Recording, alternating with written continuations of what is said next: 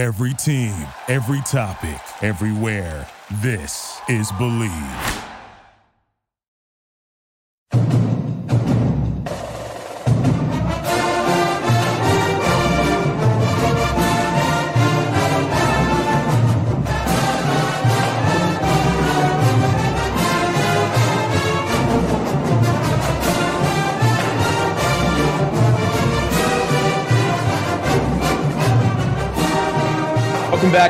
Report podcast. This is episode three. Uh, I'm your co-host Michael Broadbent. Joining us, as always, is the publisher of the Knight Report on Rivals.com, Richie Schneiderite. Richie, uh, man, rough Saturday. I don't know what else to say there. You kind of uh, put all my words into one. It was uh, it was brutal. I mean, 21 or 24 point first quarter, 21 point second quarter, and then they kind of laid off the gas. But uh, that Ohio State team kind of figured it out. It seems. Yeah, and they they called up the dogs early too because I think TreVeyon Henderson might have played like a quarter. Like they brought in Master Teague pretty quick. Mm-hmm. Um, man, like that game was literally over before I even got in the stadium. Like Rutgers, they have a nightmare that they need to figure out with the whole bus system and the whole ticketing system.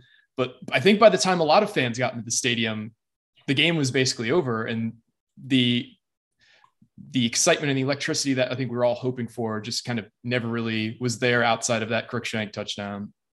Yeah, I mean, I was going to ask you about that actually. Um, the whole ticket scanning thing seems like there was not just you, but I guess the thousands of people in, outside the stadium because it didn't really fill up until I guess midway through the first. I would say around a ten minute mark, nine minute mark. Yeah, was, uh, I, that was interesting.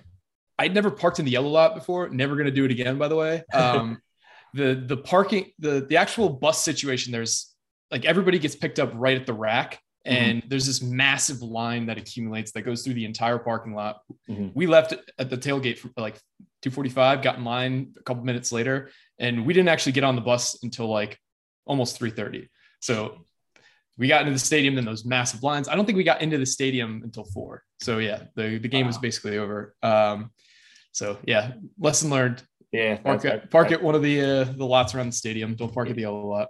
Yeah, well, yeah, yellow is the one next to the stadium, right? What's the rack? Is rack green or something? I thought that it said yellow. Uh, I might be oh, wrong. It, might be. I, I yeah. know yellow and scarlet are like the ones right next to the stadium. Yellow is like next to that student center or whatever it is. Okay, I, I might be wrong. I saw yellow marked in the rack lot. That might be like for like basketball purposes. That's oh, yeah. rack lot, whatever that is. That's the one I was at. but uh, anyway, back to back to this game. Yeah, uh, absolutely brutal. So I mean, um, you didn't see, I guess, the first fake punt on the first drive. Kind of weird. I I rewatched the game afterwards, and I mean, with most of our trick plays this year, it just looks like they were poorly executed more than anything. Yeah, I, I don't understand going for the trick play and on your first drive in your own territory. It was very questionable. And then, um, to no surprise, TreVeyon Henderson was bound to break one, and so be it. He broke a 44 yard carry for a touchdown on what was it, play four, play three, or whatever it was. Yeah, something like that. I'll play. Oh, actually, I didn't play two. I lied. Um, absolutely, the, the guy's incredible. I think arguably the top back in the country, but uh, as a true yeah, Ale- crazy to say. Alex was giving him some sky high praise, and I was a little taken aback by that. But after seeing him play against us, and then seeing some of his other highlights from earlier in the season, I, I think it's kind of warranted. Yeah, yeah, most definitely. He is phenomenal. Um, the, the fact that he's a true freshman scares me even more. Is that you're gonna have to see this guy two more times at least. Yeah, no, definitely not looking forward to that. I'm sure the team isn't either. Um, this is a measuring stick game, and we are still pretty far behind uh, the top team in the conference, which really shouldn't be a surprise. I just think there was just so much Kool Aid getting passed around at the picnic mm-hmm. that uh, I think some of us might have been. I'm speaking for myself here. I was, I was a little bit more uh, ambitious, I guess, with where the team was than where they actually were. Um, yeah, at the end of the day, um, Ohio State still has the talent. Um, there's a huge talent gap between Rutgers, Ohio State, and um, I guess that that's why the Michigan game was a little bit closer. I shouldn't say Michigan doesn't have talent, but the way they play, like a ground and pound game, yeah. it, it would be a close game regardless with that one. This one, they just they let CJ Stroud kind of air it out after uh after that first touchdown from TreVeyon, and he, he ended up throwing for 330 yards, five touchdowns. Like they have a very, very good team. Their offense was never the issue. It was always their defense, but it seems like they kind of started to figure that one out too. They got a couple, I think they had a sack and a couple uh, QB hurries on uh on Vedral, and um, they they forced him to throw the ball, and he took deep shots. They weren't pretty deep shots. He threw an interception, I think, on the second drive, third drive, whatever it was. Um, yeah, I think yeah, yeah it was a pick six. That was their second score. Yep, and that was uh that was a quick one. That actually ended up where Bo got hurt in the first place. Uh, yep, tried, on, trying to make that tackle. Yeah, he tried to make a tackle on like the goal line, and I saw I saw it too. Me and Cratch were talking about it in practice earlier this weekend. He just he got clobbered by one of the Ohio State. Uh, I guess I don't know if it was a linebacker or a DB. Um, absolutely clobbered, and that's where he kind of hurt his shoulder in the first part.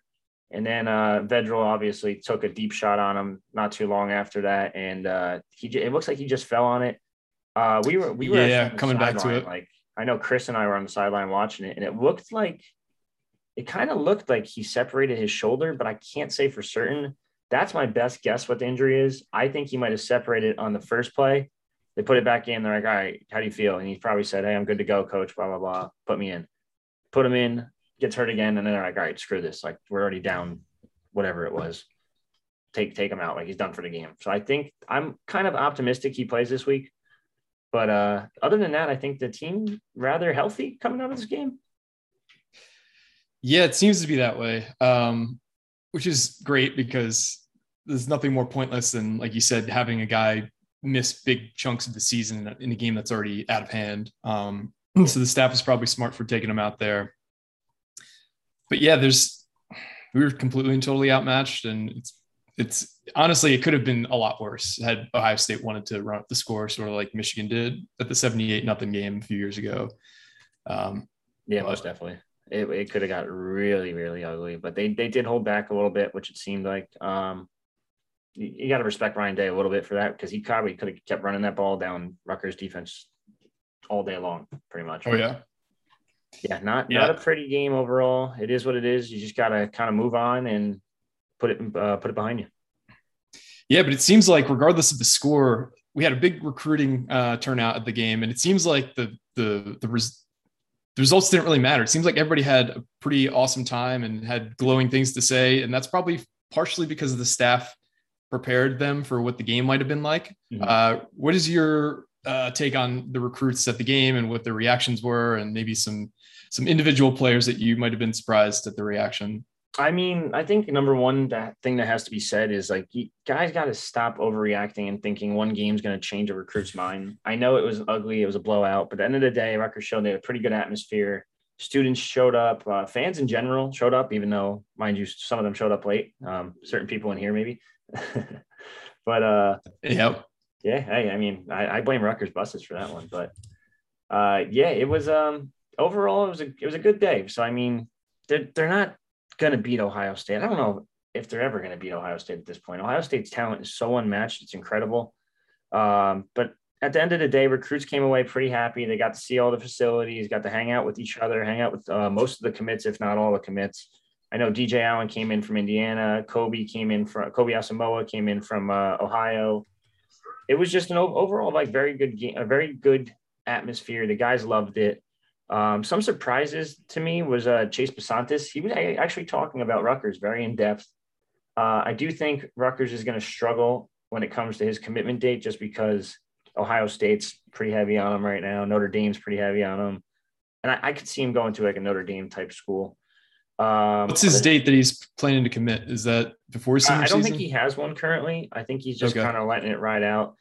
Uh, normally, like the high four, borderline five stars like himself are probably going to wait until I want to say probably at least next year, like middle to maybe next season, even just for the sole fact that uh, he hasn't visited anywhere really yet. He visited Bama in the summer. He visited Maryland in the summer and Ohio State in the summer, but in during game day visits, he's only since Bosco kind of plays a lot of Saturday games. He's only been able to visit Rutgers for a game day so far just huge actually for Rutgers because if he's not seeing these whiteout experiences or going to Notre Dame for you know a huge game, that, that's that's pretty nice for us. Yeah. So now that that makes me tend to think that he's probably going to take a couple officials in spring, and then uh, probably go from there. Nothing is set in stone on official visits. I think he said he wanted to decide either before his senior year or during his senior year. So it's he's still got a long, long way to go. But Rutgers, Rutgers has a put themselves in pretty good position here. If, they, if uh, he does decide he wants to stay close to home, I think they have a shot. That's great to hear. Um, not so great to hear though is uh, we had a decommit this week from Davison Igbinosun. I think that's how you say his name. Yeah. Brother of Desmond, who's on the team. that one kind of came out of left field for a lot of people on the board, but uh, based on what you said, it doesn't necessarily shock you that he decommitted. Uh, you want to just talk about his decommit a little bit? Um, I, I said that for the sole fact that he even like up to the minute he committed that Rutgers, he was still getting texts from Ole Miss and still getting texts from uh, coaches down there. I know Pitt's been after him for a while. Tennessee's been after him, uh, Virginia, et cetera, et cetera, et cetera. So I, he is going to take some visits. Um, I think the decommitment kind of comes from the sole fact that he didn't want to be a committed prospect and take visits. And that's like a big no-no in Greg Schiano's uh, recruiting. It's one of his philosophies. Like like Jojo Bermudez earlier this year, he took a visit to where was it? He took a visit to Georgia. He took a visit to Penn yep. State, and ended up kind of like a mutual agreement. Like, all right, that's it. You're done. No more visits. And then he ended up taking that Georgia one, and it was like, all right, mutual agreement. We're done. Both of us are done. You go your way. We go our way. So now it's the same theory, same thing in theory a little bit, just because Igbinosun's going to want to take visits. I actually heard he's already got one set up for Pittsburgh in a couple weeks. Um, oh wow! Yeah, so Pitt, that's a little surprising. Be... It seemed like his allure was more so like the the football factories, and Pitt's just kind of like a lateral step to Rutgers, if anything. Yeah, it's it's an interesting one because Narduzzi is a. At the end of the day, I know people don't want to hear it. Narduzzi is a hell of a recruiter. He he knows how to get guys on campus. He'll, he could arguably the minute he pushes you on campus, he could arguably make you commit on the spot. He's very good with that type of stuff. Um, he's a good closer. I'm intrigued to see what happens after that one. Uh, I do think he's going to get back down to Ole Miss soon. They have such a New Jersey contingent down there between Tywone Malone's down there. Uh, former Rutgers assistant Marquise Watson's down there as assistant D line coach. Uh, obviously, Chris Partridge is are one of, if not the better recruiters throughout the SEC, or at least for New Jersey. In terms of New Jersey, he can pretty much recruit anyone from the state down there. Uh, it's going to be really interesting to see where this ends up. I know Rutgers is probably going to stay stay in it until the end, just for the sole fact that he's a Jersey guy, arguably the top corner, top defensive back in the state at this point. And uh, I, I don't know how it's gonna how this one's gonna end, but I, I do think Ole Miss probably has the upper hand at the moment, just because he was so close to committing to them early in June when he committed to Rutgers. So it, it's gonna be an interesting one to watch. Yeah. So in terms of thinking about how we're going to fill those scholarship spots, it seems like there's there's not like an emphasis by the staff to continue offering plan b high school kids do you think they they hold on to those schollies and use them in the portal or do you think they're fine with just kind of taking the cream of the crop kind of guys for this class i, I think obviously you keep pursuing like the top New Jersey guys. You keep pursuing Igbinosun. You keep pursuing the Jaden Bellamy's of the world, who uh, we actually confirmed the other day. That's going to be in the war room tomorrow. Um, they did, and they're still reaching out to Bellamy. I, Interesting. I would, even, I would even pursue like a Jaden Gould type just for the sole fact that yeah, he might be a linebacker at the next level because he's probably going to grow into it. But he the sole fact that USC still doesn't have a coach, so I mean, you could probably ideally try to flip him. Not every kid wants to go across the country for college. Maybe he yeah. change his mind. I can't say for certain on that one. But uh, I think you keep pushing those three guys, and then um, on top of that, they did host a uh, they they got Thomas Amonkwa recently. They, are mm-hmm. still targeting Zylan Williams out of DeMatha Catholic in Maryland, who I think if if he had a junior season, this kid would have had a lot more than the eight or nine offers, whatever he has now. He would have blew up, in my opinion, and I, I think he's criminally underrated. I've been pushing for him to get a higher ranking, ranking for the past six months at this point. uh, very very talented prospect. Um, other than him, they did host a uh, they hosted a Marshall athlete commit this weekend, this past weekend. I noticed that. Yeah, and Antonio Robinson. I they want him as a wide receiver, so I guess this one's kind of out of the out of the talking points, but he can play DB too. I know Penn State's kind of talking to him a little bit about playing defensive back for them, maybe. After that, they also hosted uh, a former, I think, UTSA commit in Naj Nahami Nahamani, I can't say it, dude. I, Nahamani right. Harris, I think it is. He's okay. a tall, lengthy corner, committed to U, UTSA over a year ago. Um, decommitted, reclassed, went to prep up in Connecticut, took a visit, very high on the campus. He looked like he was probably heading to Charlotte original, originally, but now things are starting to change a little bit. He's starting to draw a little more interest based on his tape coming out. He's he's intriguing to me because he's really quick and it could be a guy that uh that could fill that Igbinosun role. I mean, he's not going to be as good, obviously, Mm-hmm. but it's it's just a you could fill it with another name. He's not the worst. He's fast. You can't really teach speed. You could probably teach the rest of the cornerback skills, but those are just a couple of names off the top of my head. Um, there's going to be transfer portal guys, I'm sure. Whether Sure. they do add another high school guy or not, they're still going to probably pursue a transfer DB. Uh, I like I like their safeties. I like their young safeties right now. I still think Christian Izien, I believe he has another year. Yeah, I think he's a junior. Yeah, so you have him back there. You have Elijah Clark, who's starting to step up a little bit and see more and more time at uh at what do you call it at uh backup safety and even at uh can't even talk even on special teams. I think he's played in all five games on special teams, and that's like the the big thing Greg always does when it comes to specials.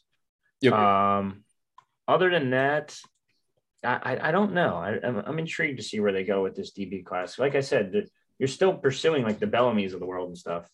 Sure.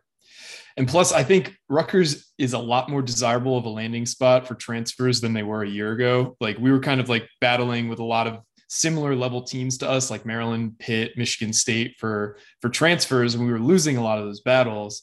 I don't think that's going to be the case given the steps, the strides we've shown this season. I think we'll be much more in the market for these guys because we could offer playing time. We're not a dumpster fire anymore, even though coaches probably were recruiting against us in that way. So, yeah, I think I think we're going to be a more desirable spot for sure. Yeah, no, it's definitely going to be interesting. Um, they definitely um, between uh, we didn't even talk about it. The Amari Evans news kind of hurt a little bit too.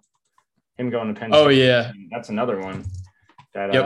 uh, it's a tough loss, but that leads me back to the Marshall commit who visited. So they kind of knew already where Evans was kind of leaning, and they're they're hosting commits of like smaller schools, but uh, it's it's going to be tough to replace these guys.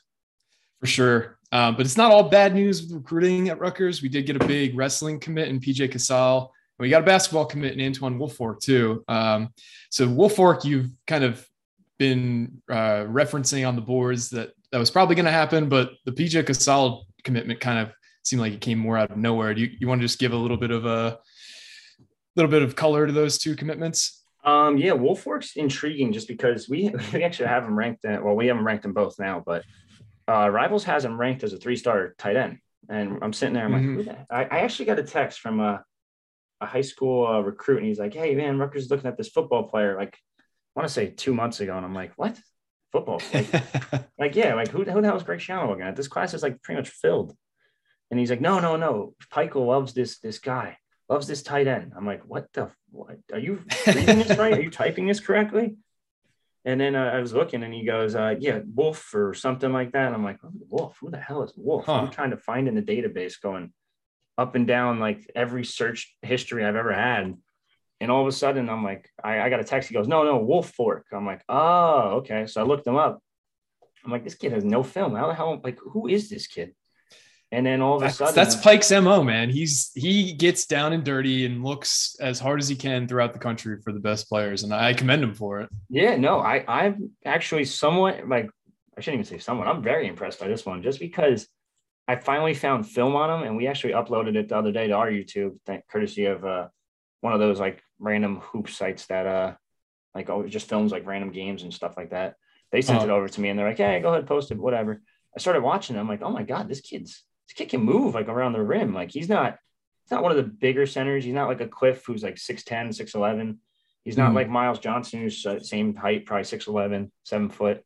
He's more of like the EJ Liddell types. He has a nice little soft touch around the rim. His footwork is like phenomenal. He knows how to move very well. And I think that's kind of part of what he learned in football a little bit helps him there. But uh, based on what his AAU coach was telling me, he went to Peach Jam and Pike saw him at Peach Jam. And um, that's like one of the biggest AAU uh, events around the country, if you guys don't know that.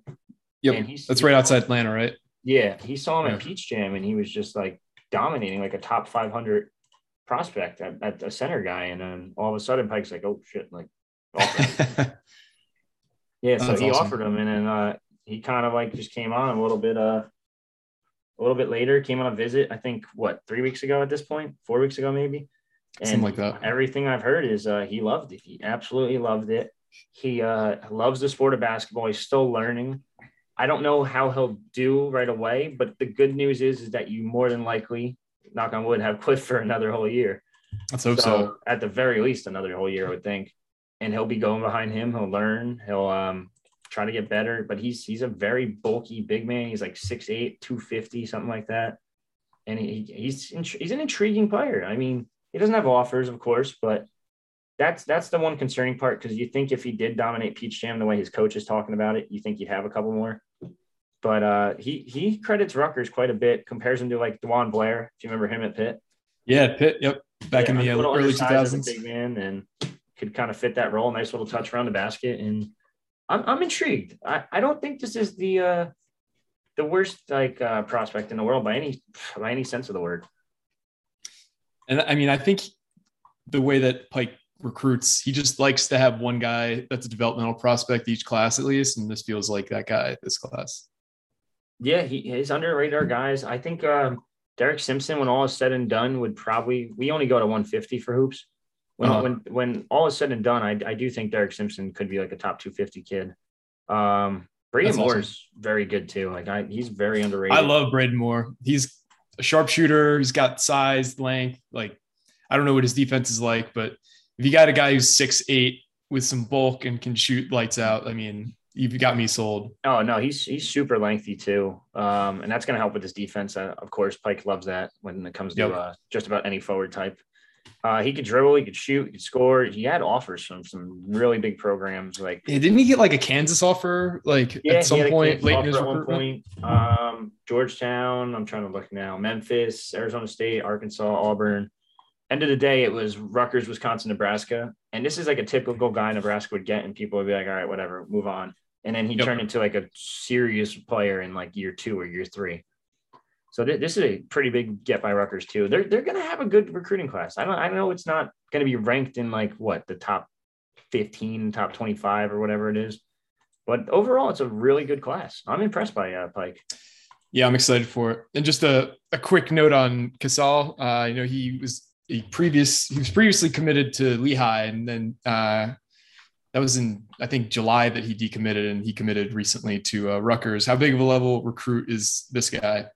Um, yeah, this is a top three, top five um, heavyweight recruit technically, but I was actually told by Lex yesterday that he's um he's going to be a 197 for Rutgers, so he's going to okay. fill that role pretty well. They have uh, him, Soldano, who are two studs on recruiting. Yep um, two studs at the high school level, I should say. Uh, the good, the really, really good news about this is PJ Casale is very buddy buddy with heavyweight Jimmy Mullen, Ooh. who is uh, are also one of the top football prospects in the state next year. I think we have him ranked like 13 or 14 for football.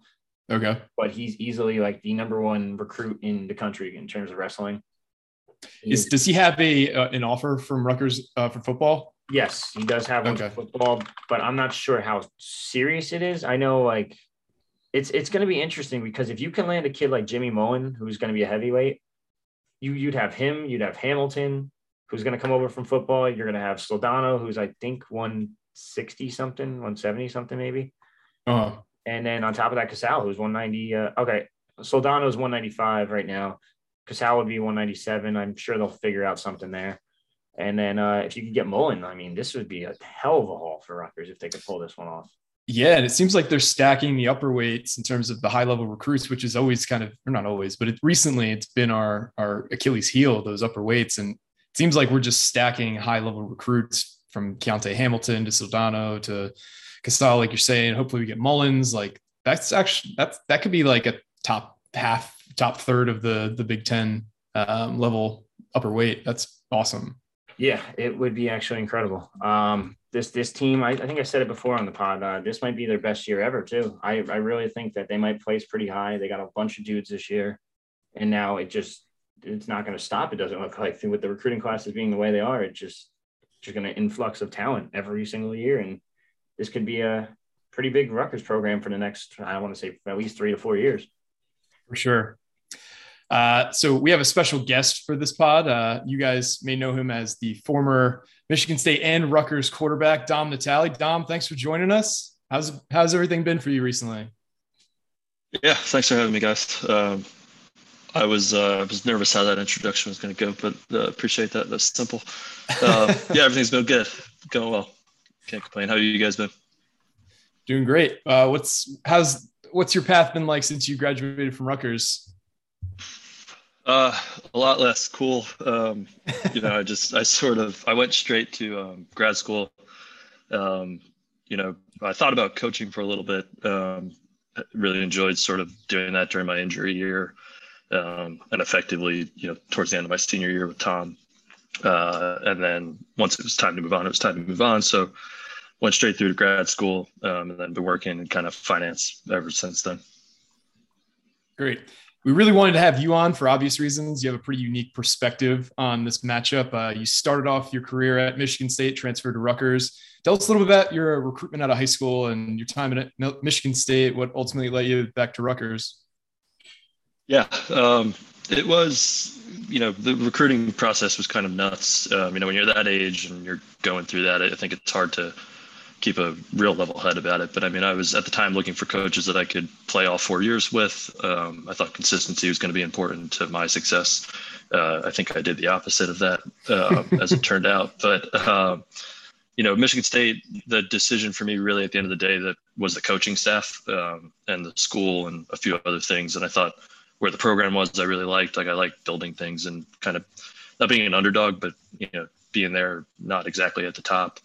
Um, coaching us, our quarterback coach at the time, the offensive coaches, uh, all went on to have a ton of success, and I thought we're was a great staff, and we're uh, to this day. Um, and so yeah, ended up there. Um, really liked it, enjoyed my time. Um, some of the offensive coaches left after my freshman year, um, and you know had some family things going on. And at the end of the day, uh, as the tide was kind of changing, that was the year Coach Smith was like kind of on the chopping block too. Um, and so it just sort of started. We didn't have the transfer portal and stuff uh, back then, and so you kind of had to do things a little bit backwards. But um, Rutgers was definitely up there uh, along with Missouri, and I think it was like LSU and Stanford um, at the end of the day. And so ended up kind of reconnecting with Coach uh, through the appropriate channels and stuff, and decided to come back home to, to Jersey at the end of the day. They've had some loaded QB rooms in Michigan State too. Who who was there when you were there? Yeah, it was. Um, coach used to always say if you played there well on Saturdays, you played on Sundays, and so um, and it turned out to be true. I mean, our so that quarterback room was was Drew Stanton, who I think you know I tried to emulate the way I kind of went to work every day uh, after watching how he approached the game and and just kind of everything from life to to the quarterback room to academics, whatever it was. Um, Hoyer was in that room with us, who still plays in the league. Wow. Um, uh, Kirk Cousins was there a couple months after I left. Uh, Nick Foles was there with him a couple of months later. Um, and I think I'm missing someone, but yeah, it was a stacked room. That's uh, insane. So down about five guys that are still on rosters. So down turning the page to the the Rutgers part of your career. Um, have you, you still keep up with those guys at all? Either coaches, players, anything like that? Yeah, definitely. I mean, I I'm like a pretty poor sports fan uh, as that goes, and so I definitely am not. You know, uh, I don't go back every weekend, and I, I just I, I, love the game, but at the same time, I had a lot of other interests and things, and so mm-hmm. yeah, I've, I've got you know there were three guys at my wedding that were teammates, um, so people that I've stayed in touch with and I will for you know hopefully the rest of my years, and then. Mm-hmm. Um, on the coaching staff, like definitely, you know, I shot coach just a note when he came back. Um, and sort of had a quick exchange with him and I've kept in touch with him over the years. Mm-hmm. Um, Coach McNulty a little bit as well, um, and a few other guys, and JB and Coach Susan. You know, I was on his his Bucknell uh, inspirational email distro for the past whatever years, which always helped. Uh, he's an incredible guy. He he recruited me in particular uh, out of high school, and so we always sort of had a connection there. Um, so yeah, definitely still still keep in touch. Scott Walker, who runs like the academic program, I think does a great job there and has been consistent through all the different coaches over the years and, and different folks on campus that I, I keep in touch with. Mm-hmm. So I know you were with the program for a couple years. You got to have one crazy good Schiano story for us. I actually I did some homework and listened to your first two podcasts, uh, oh, so I thought that was coming down the pipe. Uh, I cheated a little bit there, um, but uh, yeah, I mean, look, the ones I can share here. Uh, oh, yeah, on, we don't want to get in trouble or anything like that. Give us a yeah, exactly. One. We don't need to go launching uh, any any investigations, but uh, um, the so this one's like public enough, right? They they were talking about the Michigan broadcast, but Coach took that Michigan job technically back. I think it was like my sophomore year, the year I transferred. Um, and so I'm sitting there and I'm, I'm part of here. I'm deaf in my right ear. And so uh, I'm like a redshirt freshman. So I'm sitting at the, the back of the meeting room because we sat kind of in a hierarchical order. And he comes in all emotionally called this like five o'clock in the morning meeting, whatever the heck time it was. And he starts walking us through his thought process. And he's got like a blue and gold jacket on. It was a state trooper jacket, um, which like was a terrible outfit choice. Uh, but given the the conversation that was going on, and he he walked us through his thought process. So like he told us that he had taken the job and that then he had slept on it. And I like, I think I just shut off after he told us he took it because I thought this meeting was him telling us he took it. I just transferred back. A big part of that was him. Uh, and so, and there's like now another coaching staff coming down the pipe. And so I, I just like was sitting in my own head, pissed off for the rest of the conversation. We walk out and like my roommate at the time was like, Hey man, like, what's wrong with you? I was like, oh, I can't fucking believe this. You know, sorry, I'm not, I don't know if we're allowed to curse on this, but no, you're Oh, good. yeah, you're go, good. Um, go for it. Makes yeah, it cool. better. Uh, so I'm like, you know, this fucking shit. Like I just came back. I got to sit out a year. Now we're who else is going to coach? It's like this is exactly what I didn't want to deal with. And he's like, dude, did you not listen to the end of that? And I was like, what do you mean? He's like, he brought it full circle, like staying. And I was like, oh, you know. So that was like a big. Uh, I mean, I was a bit of a dope, but yeah. So that was kind of my. I think that's my uh, shareable Schiano story. So how, how screwed were you for not listening to anything that happened in that meeting? What's that? How screwed were you for not listening to a single thing in that meeting? Oh, I mean, I you know, I literally was like the worst five minutes I've ever had, and then uh, I was like sweating bullets, and then got in the car. Literally, we were driving back to our apartment. It was like six thirty in the morning, you know, so also half awake to my credit. But um, yeah, I, I just I learned to listen to everything he says in the meetings after that. so he gave a very emotional "I'm not leaving" from Wolf of Wall Street. Just flew right over. yeah, exactly. I just I missed the whole point of it. Just shut off.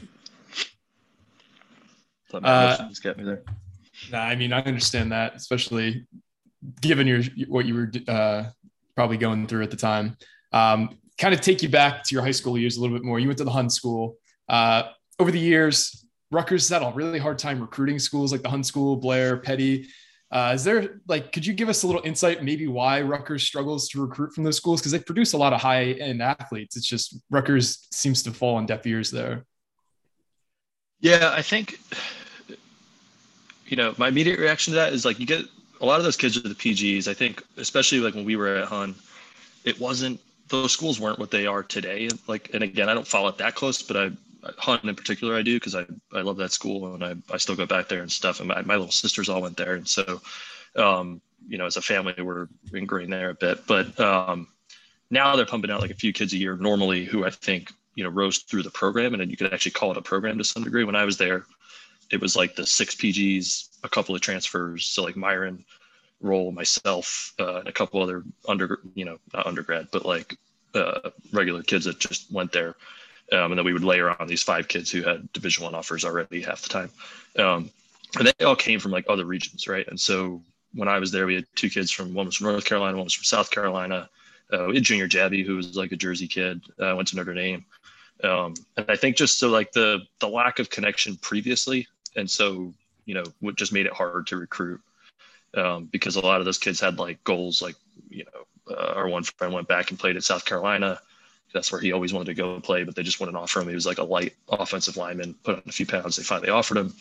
So we were getting these kids that were like docked there almost, right? Like they would redshirt them at one of those schools. So they, maybe that's it. I don't, uh, you know, I don't know. Um, that'd be my guess, but uh, Gotcha. people tend to focus on like the North Jersey powerhouse crews, right? Of the old, uh, which I think are still the same schools, but Yeah, pretty much. Yeah. probably that. Yeah, so so sticking with the high school thing, uh, your class, the class of 2005, it's like one of the best New Jersey classes ever. Six first round draft picks. Like, who's the best player I guess you ever played against in high school? Yeah, um, it was a it was a heck of a crew. Uh, if we could have all stayed, there was like a there was an awesome meeting. I remember at one point we were maybe our junior year. Um, it was before Cushing committed, and like we all went and sat with coach, and there was like six of us around the table, and I think it was literally those dudes that you're talking about. Um, And we were like, you know, he was like, "You guys all came here," and this whole you know speech. I mean, I was pumped afterwards. Um, but I think the best one is, I mean, it probably had to be Cushing. at the end of the day, especially in high school. I mean, that guy back then was a could have started at USC, uh, like his junior. Yeah, he was he was a pretty legendary recruit. Like just given how big he was, like he was he looked like he was a bodybuilder, like a professional bodybuilder in high school, like at 16. It was insane. Yeah. He also looked like he was just, you know, wanted to murder everyone. And so yeah. walking on the field with that guy on the other side of you, like I, I, almost went to Bergen. And so I knew him and Coach Stengel like very closely. Um, and I just, you didn't want to play against those guys. Um, he also had like a team around him that was gave you a hard time. It wasn't like you could focus on him. Yeah, they had like Michael Ray Garvin at the time, I believe, who went to Florida State. Yep. Like they had a ton of talent, and they still do have a ton yep. of talent. But I remember them oh, having yeah. like it. They're particularly stacked. Yeah, every single so, year. So you, you have you kept in uh since Schiano came back at least, have you kept track of how Rutgers is doing, both like on the field, recruiting, everything like that? Yeah, it's definitely reinvigorated sort of my interest. I mean, I would go back every once in a while, uh, very topically to the Michigan State games, just because you know I had a buddy who was like my best man at my wedding, was my roommate my freshman year. We still are best friends, um, and he would he actually lived in New Jersey for a while, so like we would go to those games uh, when they first started playing them. Um, and it was always a fun game too. Like even back when I committed to Michigan State, they came and played. I think it was the first game of the year. Uh, yeah, that was 2004. Against, we actually won that game. Right. So I show up like a jerk in a Michigan State hat and t-shirt because uh, you know I wasn't gonna not rep the team I just uh, committed sure. to. And one of the recruiting guys like picks up picks us up in the parking lot, drives us over, and he's like, "Are you seriously gonna wear that?" yeah, I kind of have to, man. Uh, like, what do you want me to do? Like, people are booing me. Like, and some of the students like knew who you know all the recruits are sitting there. They were like, "Come on!" And and sure enough, we sit there and lose the game. And uh, I'm family friends with Shaun O'Hara, so like we were down in the field with those guys, and I remember somebody came up and was like, "We're going to string you up from this. Uh, we're going to tie you to the field goalpost if we win this game." Because I'm down on like the Rutgers sideline with that stuff on. Coach Susan looked over at me like shaking his head, and so um, that game has always been fun to go to. Um, and so yeah, I, I, definitely. Besides that, I just didn't go back a lot. Um, and as the new staff, we didn't really have any connection to, like I said, like people like Scott Walker and stuff that have been consistently part of the program in, in adjacent ways.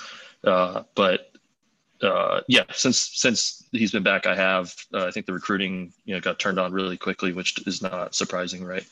Um, and then there's a bunch of guys on the staff that we played with. So, yeah, everybody from like Charlie Noonan to Ty. Ty and I have known each other sure. since high school.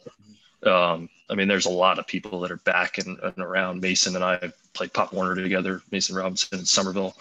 Um, and so, yeah, I think I've definitely started paying attention a little bit more. And, you know, I always had the convenience of maybe wearing a Rutgers hat or Michigan State hat on the weekend, depending on who uh, who's the more favorite team. But I've definitely, the Rutgers stuff has come out a little bit more recently. Yeah, so, so tying awesome. into that a little bit, you, you've played with arguably some of the Rutgers best athletes ever.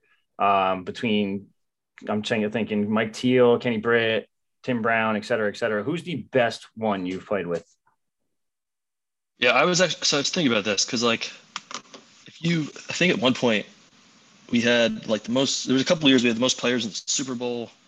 Yeah. Um, like all kinds of these stats, right? And we honestly were more talented at, at Michigan State, I'll flat out say, than probably any of my four years at Rutgers. Mm-hmm. Um, like it was insane the the dudes we had on those teams, but the discipline and like the actual, I think you guys talked about it a little bit on one of these other ones, but like coach's ability to to sort of play up right now with the talent pool, just given they're still rebuilding, is incredible. And he's always been great at that. And I think we had very talented teams, but they were guys who just knew how to win and work. And like Ramel Meekins is there now on the staff, right? Like that's a that guy. He was an undersized nose guard and was a beast, right? And uh, so it's guys like that. So I think Kenny Britt's probably or AD was, you know, Anthony Davis probably the two most talented people that we had. I mean, Lenny was also a freak.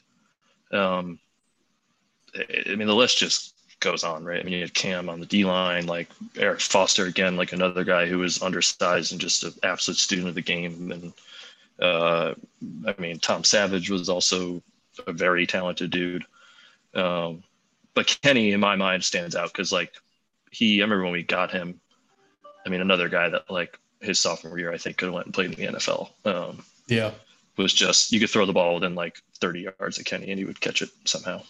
I remember some crazy story about him, his first training camp. And you can correct me if I'm wrong on any of these details, but it was like one of the first practices you guys had. And it was like everybody was gassed, but he's like just doing backflips and like ready to keep going. Like, does that, does that sound right? Yeah. I mean, the, the, yeah. So yes, you're exactly correct. You're exactly right. Um, and he had some eligibility thing too. So like he wasn't even practicing at the time. Uh, but and Malast will hate me for saying the story, which is why I'm going to say it. Uh, just, but he's in the weight room, and like Kev was like uh, uh, just a one of the hardest workers around again, like another guy that wasn't six five, whatever you're supposed to be, yeah, uh, or not, maybe not as a middle linebacker, but he wasn't the prototypical like just chisel at a rock immediately. Like the guy worked hard to to do what he was able to do. Um, again, another great player, um, but he's in the weight room like cleaning, and I used to try to lift with the linebackers and stuff, and we're sitting there, and I don't remember what the amount was, but he he's up to like his personal best, and he's everybody's around him going nuts, like typical meathead stuff. And he he gets it done. He he gets the clean done. He he squats it up, and he goes nuts. And Kenny's standing there, and I I see him just like shuffling through the crowd. He goes, I don't get what's so hard about this. And he's like trying to rile Kev up. And I think Kevin like smacked him around in a practice, so he's trying to get him back. And he walks over to the bar, like blank face, no warm up staring at Kev and just cleans it and drops it. Jesus. And it was it was his freshman year. It was the craziest, like that's just who he was. Like the guy was just a freak. Like here's Kev, worked however many years to be able to do that. And this dude just walked up and like cleaned it, laughed at him and walked away. Like it was it could have been anyone. Like it was and it was a big number. Like it was he was just a freak. I remember the only time I ran in because I, I went to Rutgers, I graduated in 2011, but the only time I ran into Kenny Britt on campus is at the Cook Campus Dining Hall. He comes in, you hear something coming from the one long entrance by where the, the takeout is. And sure enough, it's Kenny Britt with his shirt off, just like wandering through, like he owns the place because he basically did. But I will never forget that because I, I knew who everybody basically wasn't when I was there, and I was like, "Oh my god, that's fucking Kenny Britt." yeah, no, the guy was uh, he was hard to miss if he was around. He was he was yeah. a fun guy to be around too. And then again, like one of these guys that just if you wanted to throw after practice, like even the year I was ineligible, like he he would stay after and throw. Right, he'd be like, "Hey, you want to throw?" Like he just didn't care. Um, that's awesome. Just loved the game, and people his football intelligence was also unmatched. Like his route running, like I mean, that's why he was so as good as he was. Yeah, and he so stuck around the league for a while. Yeah. So so going like a couple years down the line, uh, Sanu obviously played quite a bit of quarterback when you were there. Who's the better quarterback, you or Sanu? uh, um, Mo could throw. Uh, he had like just one of those natural strokes. Like he, there's some people that can just, you know, pick a ball up, any ball, and just throw it, um, like mechanically. And so, like he just again, one of these people has like amazing body control and can just do stuff. And so, uh, better quarterback, I, am going to have to go with myself there. Uh, still have the confidence, uh, but you know, I don't.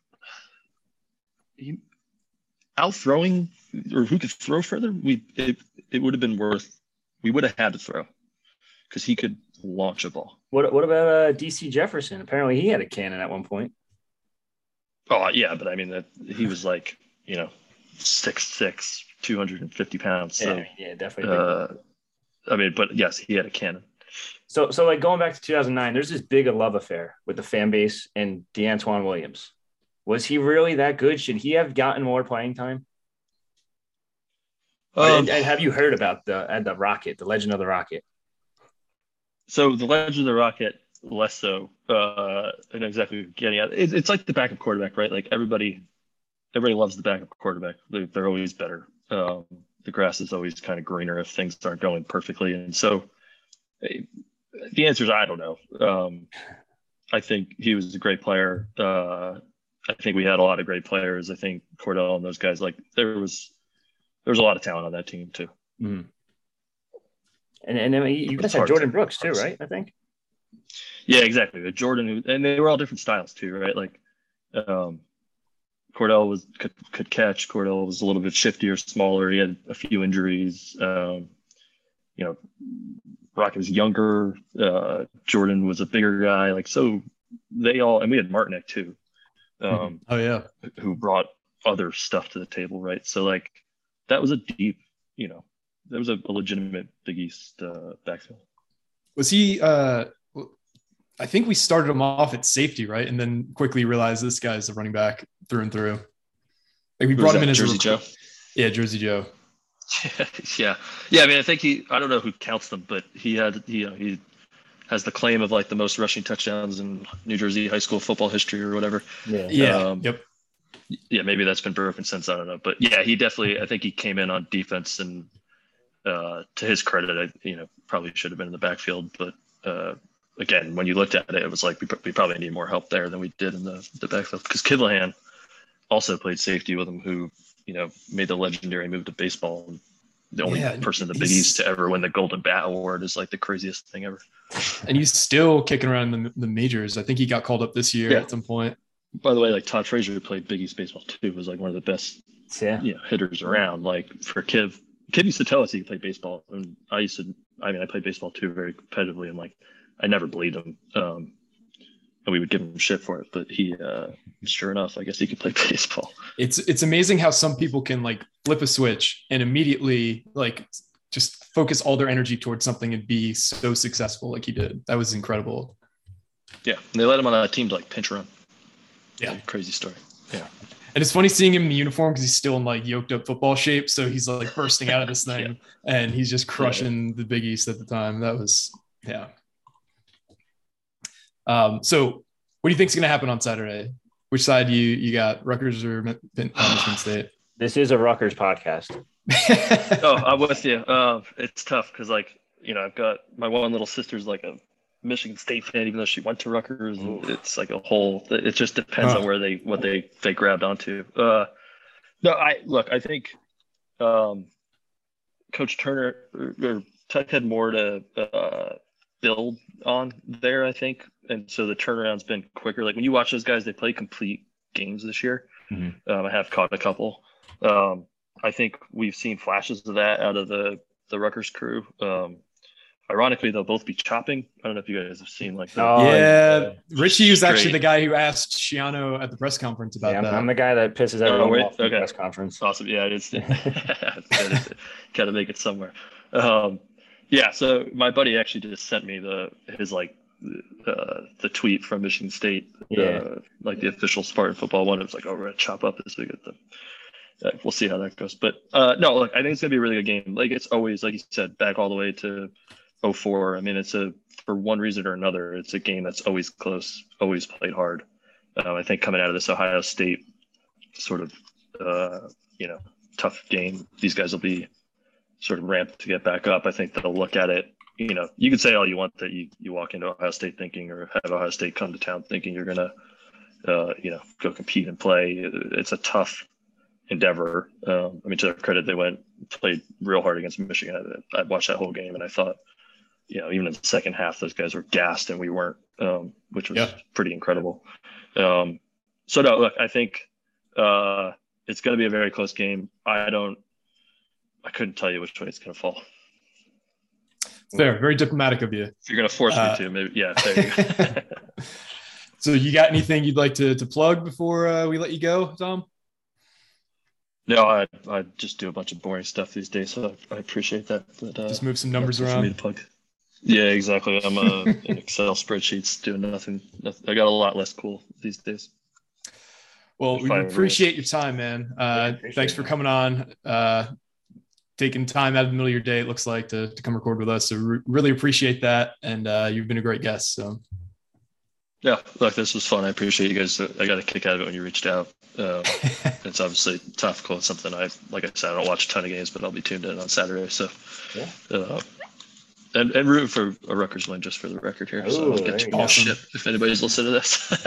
well, I'm glad you're on the right side of the rooting interest, at least. Uh, Yeah, maybe you get, get your sister on the right side, Yeah. but well, yeah, that's, I don't know about that. yeah. All right, guys. Yeah. Appreciate it, man. All right, Dom. See ya. Yeah, no problem. See ya. Well, that, All right. that worked out pretty well. Yeah, thanks again to Dom. He was a great guest. Uh, super articulate dude. Not that I didn't expect that, but uh, I thought he'd be more of a football guy. yeah, no, he's A little shocked. sounds yeah, he sounds like he really knows his shit though. Um, Yeah. I mean, so we uh, didn't really get into like a preview of Michigan State earlier. Um, I kind of like this turnaround that we're doing now. I kind of like the new lineup. I do. We, maybe we should stick with this moving forward. Um, Why not?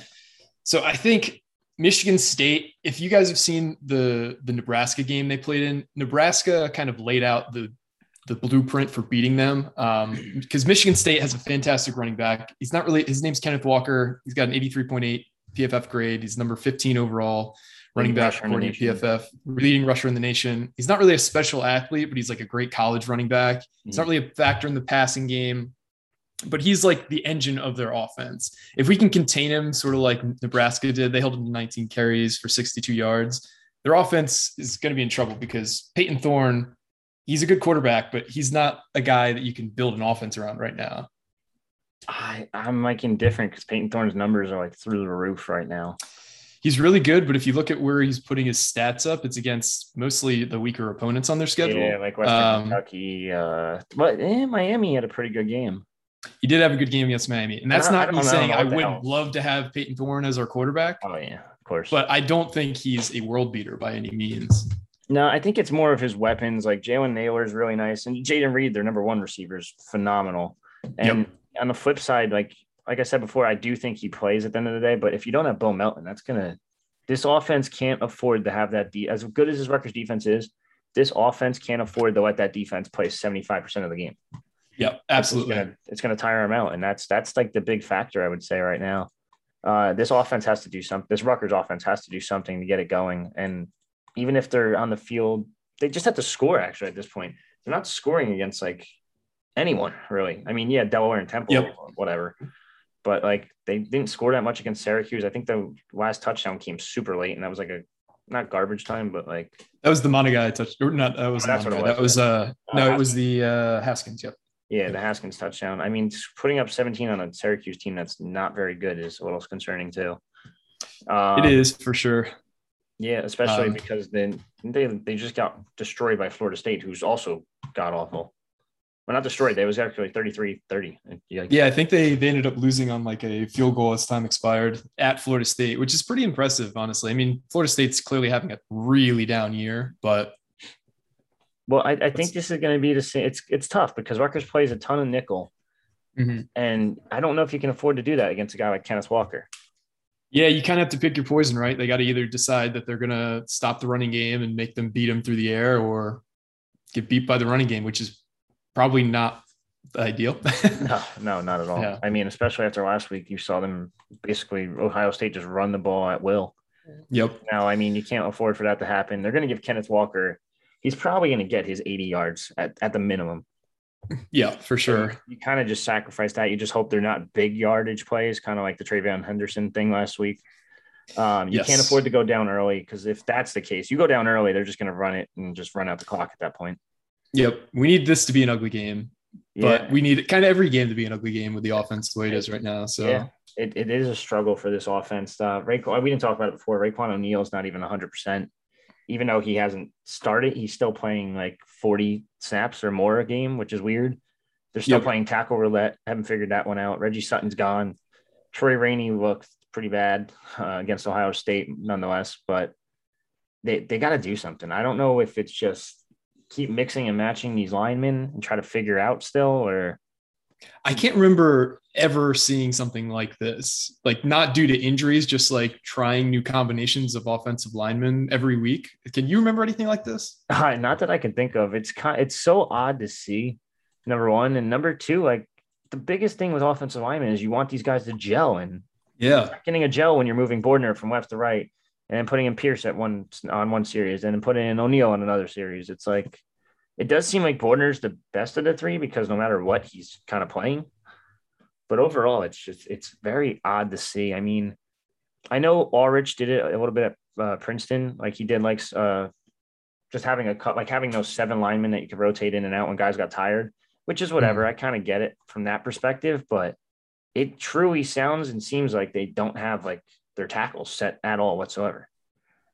Yeah, which is kind of strange because in interior guys, it's a little easier, I think, to adapt to a new person. But Mhm. having your tackles being in flux constantly seems like a nightmare. Yeah, it's it's super concerning. And then I thought a guy like Brian Felter would be a starter this year, and he's Yeah, to be He's found. barely playing. it's very weird because they like have him at guard, but I don't think he's a guard. I think he's a center, and they but they like Zilinskas at center supposedly. I don't know if it's more of Greg just preferring his guys, like guys he's recruited, because I technically Felter was part of the class already when he signed on. Mhm. So I don't know if it's something like that, and maybe that's why he wants like a guy like Pierce and Rainey out there or and Palliant. Uh, center, you kind of I don't think he can move Crimin at all. He hasn't been great. He hasn't done horrible. He's he's had his up and downs, but the offensive line's got it. They got to pull it together. It, it's when they not when they're not playing uh, good, they're going to go against Jacub Panasiuk this weekend, who's one of the best defensive linemen in the conference. It, Yep. it, could get ugly, like quick. Yeah, their defensive front is definitely their strength on defense. They lead the Big East or the Big Ten in sacks. Like the, if you look at the PFF ratings of their defensive linemen, it's not pretty. They have like three or four guys on the on, in terms of edge rushers in the top like 150. They've got a really good interior lineman. I think his last name's Blake. Um, but their secondary isn't strong. Like they're allowing, I think, 60, like a 65% completion percentage to all their opponents. Like they're giving up a lot of completions, which is bodes well for us because we kind of like thousand little paper cut offense. So if we can force these guys to stay on the field and keep getting completions, regardless of the depth, like that's we just need like some co- like some kind of movement and cohesion on offense that we didn't see at all last week. And honestly, didn't I mean didn't look good versus Syracuse, like you were saying. Like Mhm. you can't really judge us for our offensive performances versus Temple and and Delaware. So I think this is a lot of people said this is the the biggest game on the schedule. I think it kind of is in a lot of ways because this this will give us an idea of where we sit against the middle of the pack teams in the Big Ten. Yeah. I mean, I, I do think they're overrated at Michigan State at number 11. I don't think that's going to stand much longer because they, I guess it's not, it's going to stand because their schedule kind of sucks. Yep. But uh, they don't play a real, like another good team until Michigan in like two, three weeks, I think it is. Yep. Yeah. So, I mean, you, you talked about the edge guys. Edge guys are really good, and that could cause so much havoc as we saw last weekend. And it's going to cause Vedral to throw the ball somewhere he's not supposed to and dust the three picks last weekend. Um, if they do that, it's probably game over pretty quick. But the DBs Yep. aren't the best, but they do have Xavier Henderson, who's probably one of the better safeties in the conference. Um, trying to look at his numbers now. He he's only given up like I want to say what does it say? Oh, out of five targets, it's five receptions for only 19 yards though. So I mean, it's tough to judge a safety based off that. But I, I don't know. I'm indifferent on this game. I'm not like super super confident based on. I'm not either. especially based on last week's game. That kind of like lost all type of morale that the team had, in my opinion. Yeah, I'm not around the team like you are, but I can imagine that spirits are a little low right now. I, I shouldn't say morale, uh, more momentum. They had that momentum going into Ohio State, and if they play, played competitive again, it would have been keep going, keep going. All right, we're, maybe we're one of the better teams, they would say, but I, I'm not confident anymore. And then if you don't pressure on the flip side, you don't pressure Payton Thorne. He can. He's a great decision maker. He really can Yep. pick you apart, especially for an Yeah. offensive defense that misses their top cornerback still probably. Yeah, and, and the Michigan State offensive line isn't great. I'd say it's average for the Big Ten. I think Rutgers needs to get back to what they were doing earlier in the season. And, and I'm going to preface this by saying it's easier said than done, but they need to be a team that gets splash plays on special teams. They need to be a team that forces turnovers and sacks, which we haven't really done the last two weeks. Like Michigan, I feel like was pretty fluky the way we were able to stay in that game. That Michigan didn't change their game plan after running the ball didn't work against us for like three quarters of the game. Yeah. Um, so I think we really just need to force some turnovers, and that's the only way we're going to stay in this game. And given we're facing a quarterback that is a good decision maker, I don't know how confident I am that we're actually going to force any. Yeah, I, I going back to Michigan real quick. I, I think Michigan's just afraid to let Cade McNamara throw the ball, pretty much. And Yeah. that's why it was such a close game. On top of that, like I said before, the run game kind of makes it so unless they're really running it down your throat, if you can stop that run, it's pretty much going to be a close game for anyone versus Michigan. But yeah, this Michigan State team between the run game they have, um, the quarterback who kind of pick you apart here and there, they have weapons too. Like I said, Jalen Nailor is really good. Uh, Jayden Reed's really good. He's he went to high school with Payton Thorne, so they already have that chemistry. Um, Great returner also- too. yeah, he's yeah, that's what I was gonna say. He's one of the best returners in the conference, if not nation. This is gonna be probably the I think someone said it on ESPN or something. It's like the return man game of this year or something. between Cruickshank Oh, yeah. and Reed. So it's, it's you can't punt him. And uh, you would think that a team like Rutgers would know that. So ideally, you don't kick it to him spec- specifically for the sole fact that you have a guy like Cruickshank who that could do the same exact thing. Keep it away from him in terms of punts and kick returns. But I, I don't know. I'm just not like I don't like this game. I don't either. Uh, I've heard a lot of people predict Rutgers to win, and we can kind of segue this into our around the Big Ten predictions. Mhm. Uh, I'm not feeling great about it. That that'll be my uh, that'll be my uh, illusion there. Um, some pretty big games in the Big Ten this week, actually. Uh, Hmm. the first game is Maryland at Ohio, number seven Ohio State. Ohio State's a 20 and a half point favorite here. Given the way Maryland looked last week against Iowa, I don't see, and plus they lost Dontay Demus, who's their best receiver. Yeah. I don't see a route for them to stay competitive. I think Ohio State covers this. Uh, yeah, I think um, after watching Ohio State basically figure it out for the first time all season last weekend against Rutgers, and then on top of that, Maryland getting trashed by uh, Iowa, losing your top receivers not helping. Rakim Jarrett's a pretty good number two for them, but Taulia is going to have some struggles this weekend versus an Ohio State defense that kind of looks pretty good. Yeah, they, they look really good. Uh, the next game is Wisconsin at Illinois. Illinois is a 10 and a half point home dog. Um, this would be a, I'm not going to bet on this game. I don't bet on many college games. This would be a stay away for me. I don't think Wisconsin's that good, but Illinois is really bad. So I think Wisconsin wins. I don't know if they'll cover 10 and a half though. Yeah, this is um this is ugly. Um I said it, I think I said it on our first episode of the podcast. Graham Mertz is overrated. Very, very Yeah. overrated. Um, this team, this was PFF has him as one of the 10 worst FBS starting quarterbacks. Just as a heads up. Yeah, I mean it's and considering he got that giant NIL deal right before the season, it's kind of crazy. Yep. But uh, yeah, I, I don't. This is a big time stay away game. Um, I did not expect Ishak Williams to be their top receiver for Illinois, which is kind of telling you where they're at this point when their former quarterback's their top receiver. Yeah, that was strange to see that. Yeah, I mean they're they're not a bad team.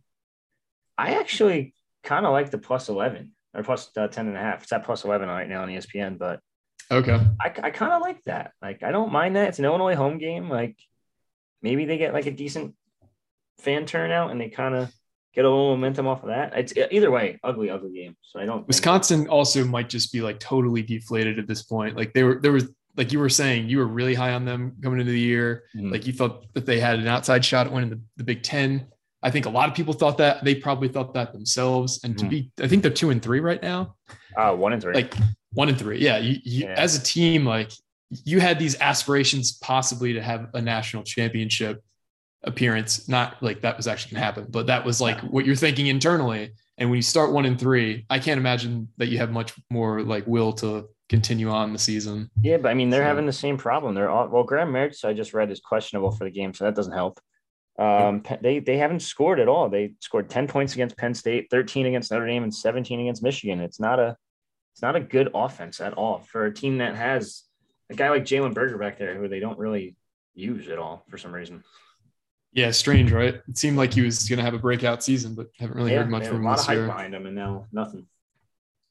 The biggest game of the Big Ten this week is top five matchup. Uh, number four, Penn State's traveling to Kinnick, playing at number three, Iowa. Iowa's a point and a half favorite here. Penn State and Iowa have had a history of some really exciting big time games. This is just another one in the long history of that. I think Iowa's going to win this one. Um, I don't love either team in the spot. I just think that the home field advantage is going to win out this this in this game. I know you're a big Penn State believer on, especially on defense. What do you I. I hate to say it, yeah, their defense is so damn good. Um, Iowa's defense is pretty good too. This is an intriguing one. I don't understand what the Big is thinking, or the Big Ten is thinking, in making this a 4 p.m. game. Like, why would you not put this late? night? the same thing. I don't know why Nebraska Michigan's the night game, Such a but dumb idea, but I, I, I don't know. Maybe because Nebraska has a ton of fans and it'll be a rowdy atmosphere. But this one would be just as crazy, I think. I, I don't know. Um, this Penn State team has been really good. Their defensive backs are phenomenal. Their linebacker core is extremely good. They're going to have a top 10 pick probably in Brandon Smith. Um, I think all three of their starting or two of their starting corners are probably going to get drafted eventually, if not this year. Jahan Dotson's been incredible. I hate to hype up Penn State on Yeah. the Rutgers podcast, but they're just a very, very good team. I think they create some havoc for Spencer Petras, and it's going to be tough for him to uh to get much going against his defense. Um, I, I'm going to probably go Penn State plus one and a half. Okay, I think it's it's as close to a toss toss up as you can get. I was just Yeah. going with the home team because I think they're pretty evenly matched. Um, yeah, no, most definitely. It's a very good game. I can't. I'm actually very eager to watch this one. I am too. It'll be a good football game just to watch as a. Well, I, I don't like Penn State, but as somebody who has nothing to gain or lose in the game. Yeah, of course. Um, the next matchup before we get to the Rutgers game is number nine, Michigan at Nebraska. Nebraska is a three and a half point home dog. I'm going to go with the underdog here. I think Nebraska pulls this one off. I think Michigan, like we kind of alluded to, isn't as good as the number nine ranking. Nebraska has looked good in a lot of big spots this year. They just haven't been able to pull out that win. I think they finally pull out that win on Saturday night in in Lincoln for a crazy night crowd. I think Nebraska wins. Yeah, I, I kind of I 100% agree with you actually. Uh, Adrian Martinez has been phenomenal this year in year four, year five, whatever it is for him. Uh, it seems like he's been college forever. I know he's actually been one of the better Big Ten quarterbacks in a conference that's quarterback play has been struggling mightily, but uh, he's looked really good on the ground too. He's got been leading the team in, with rushing yards and 400, nine touchdowns. He's on the got ground. nine, yeah, nine touchdowns on the ground. Yeah, and then Rahmir Johnson, New Jersey native, is also doing pretty well. Um, like you said, they've they've had some really close games against uh, teams like uh, Oklahoma and Michigan State, and that they probably could almost pulled off last week or two weeks ago against Michigan State in overtime. But Yeah, and they should have won that game. That was a, a Yeah, they were winning by seven with like four minutes left, and they were punting to to Reed, like we alluded to. Yeah. Returns it for a, a touchdown. They throw an interception in overtime. but they did beat like a very very good Buffalo team. I Yeah. kind I don't consider the Illinois game that much because it's such a fluke and you don't really. It's the first game of the season. Everyone's out of whack. Nope. But other than that, you've you've competed against two very good teams in Michigan State, Oklahoma. You beat Buffalo pretty badly, who's pretty good this year, and then you just clobbered Northwestern, who's arguably the worst team in the conference. I, I like I like Nebraska here plus three and a half at home too. I like it. So the last game, the one you've probably all been waiting to hear our predictions for, number eleven Michigan State at Rutgers, Scarlet Knights. Uh, they're five and a half point underdogs at home. I was probably too high on Rutgers coming into last week. I'm probably too low on them right now, and I'm just prefacing that based on what I'm about to say. I don't see how Rutgers is going to stop all of the playmakers on Michigan State. We've kind of talked about how they're not that deep. They're also a very talented front five, front four. I just don't think that they could both stop all their offensive players and stop Vedral from getting pressured. I think Rutgers does not cover this number. I would go with Michigan State, something like uh, 31 to 17. Uh, I the more I think about it, like hearing your prediction and then reading the Rutgers schedule so far of what they put up, I think I might have went a little too high on their offense. I don't see like I agree with you. I don't see a way that they stop this defense. This is not the same Michigan State team from last year. They had 13 portal guys uh, join the team this offseason. They're very good. They're very talented when it comes to running the ball. On top of that, Payton Thorne's been very, very good on with not turning the ball over. He's has 11 touchdowns, one interception, over 1,100 yards. Um, I just don't think this Rutgers offense has enough to make this even a game. I, I have right now, I, I got uh, Michigan State 32 uh, 17. Oh wow! So we were pretty close, and we, we don't share we don't share say, these I- numbers at all. So My, my original like thought I was thinking like, when I was typing it up yesterday, because we have it for the war room every week. I was typing it up. I was like 35, 21, 24. And I'm like, wait a second. This is this team hasn't scored that much, like at all. yep. and this is a decent Michigan State defense. So I just I can't see it happening again. Um, they only scored 13 last week because garbage time. So we both don't think they're going to win. We both don't think they're going to cover. Tell me a story about how Rutgers would pull this off. What kind of game script do they need? What kind of scenario do they need to play out for them to, to win outside of a catastrophic injury from Thorne or, or Walker early in the game? I mean, obviously you stop the run game right away, and that's going to give you a chance. Um, you kind of mentioned it before. Payton Thorne's not the best quarterback in the world, but he's been pretty accurate. He's been smart with the ball. Um, I, I do think if you're Rutgers, you need something out of the special teams unit. I know we say this every week, but this offense is just nowhere near good enough to. I don't even know if they're good enough to compete against like the middle tier of the Big Ten this year. This offense has been putrid at best. Um, I hate to use the word, and I hate to throw some shade at Gleeson, but it's it's been really awful. And I, I think the biggest factor in that's the offensive line. The, and then on top of that, the running game hasn't been able to get it going really at all. Pacheco's yeah. been struggling nonstop. He's got 260 yards and 70 plus carries. Like that's that's really bad. But it's yeah. Outside of that Michigan game, yeah. Well, yeah. Remember you take away the really flashing. yards Michigan. It's like what the hell is going on?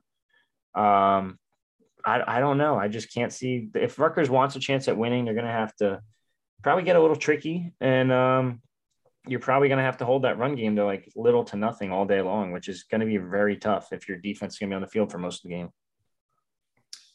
I agree. And I hate to send us off on a somber note, but I do think this is a winnable game for Rutgers. But they're going to need a lot to break their way. Uh, they're going to need some lucky bounces, probably and when I say lucky bounces, I mean like a fumble recovery or two or an interception or two. I don't think this is a an Ohio State type matchup for us. I think it's just a very difficult matchup given all the things, all the strengths on Michigan State we have to stop in order to win. No, it, it's 100% winnable. It's just it's it's going to take a lot, and it's going to take probably Rutgers' best game yet this season, especially on the offensive side. For sure. So. All right, guys. Well, that does it for episode three of the Knight Report podcast. I want to thank Dom Natale for coming on. Richie, thanks for coming on. And we will see you guys next week. Yeah, no problem. Thanks for thanks for getting this uh getting this done, Mike. And uh, we had a couple good chats today. For sure.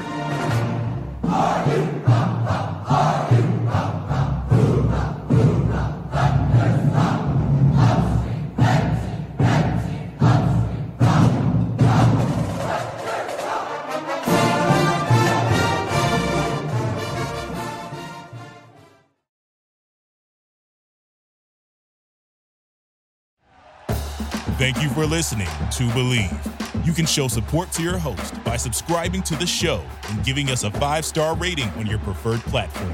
Check us out at Bleav.com and search for B L E A V on YouTube.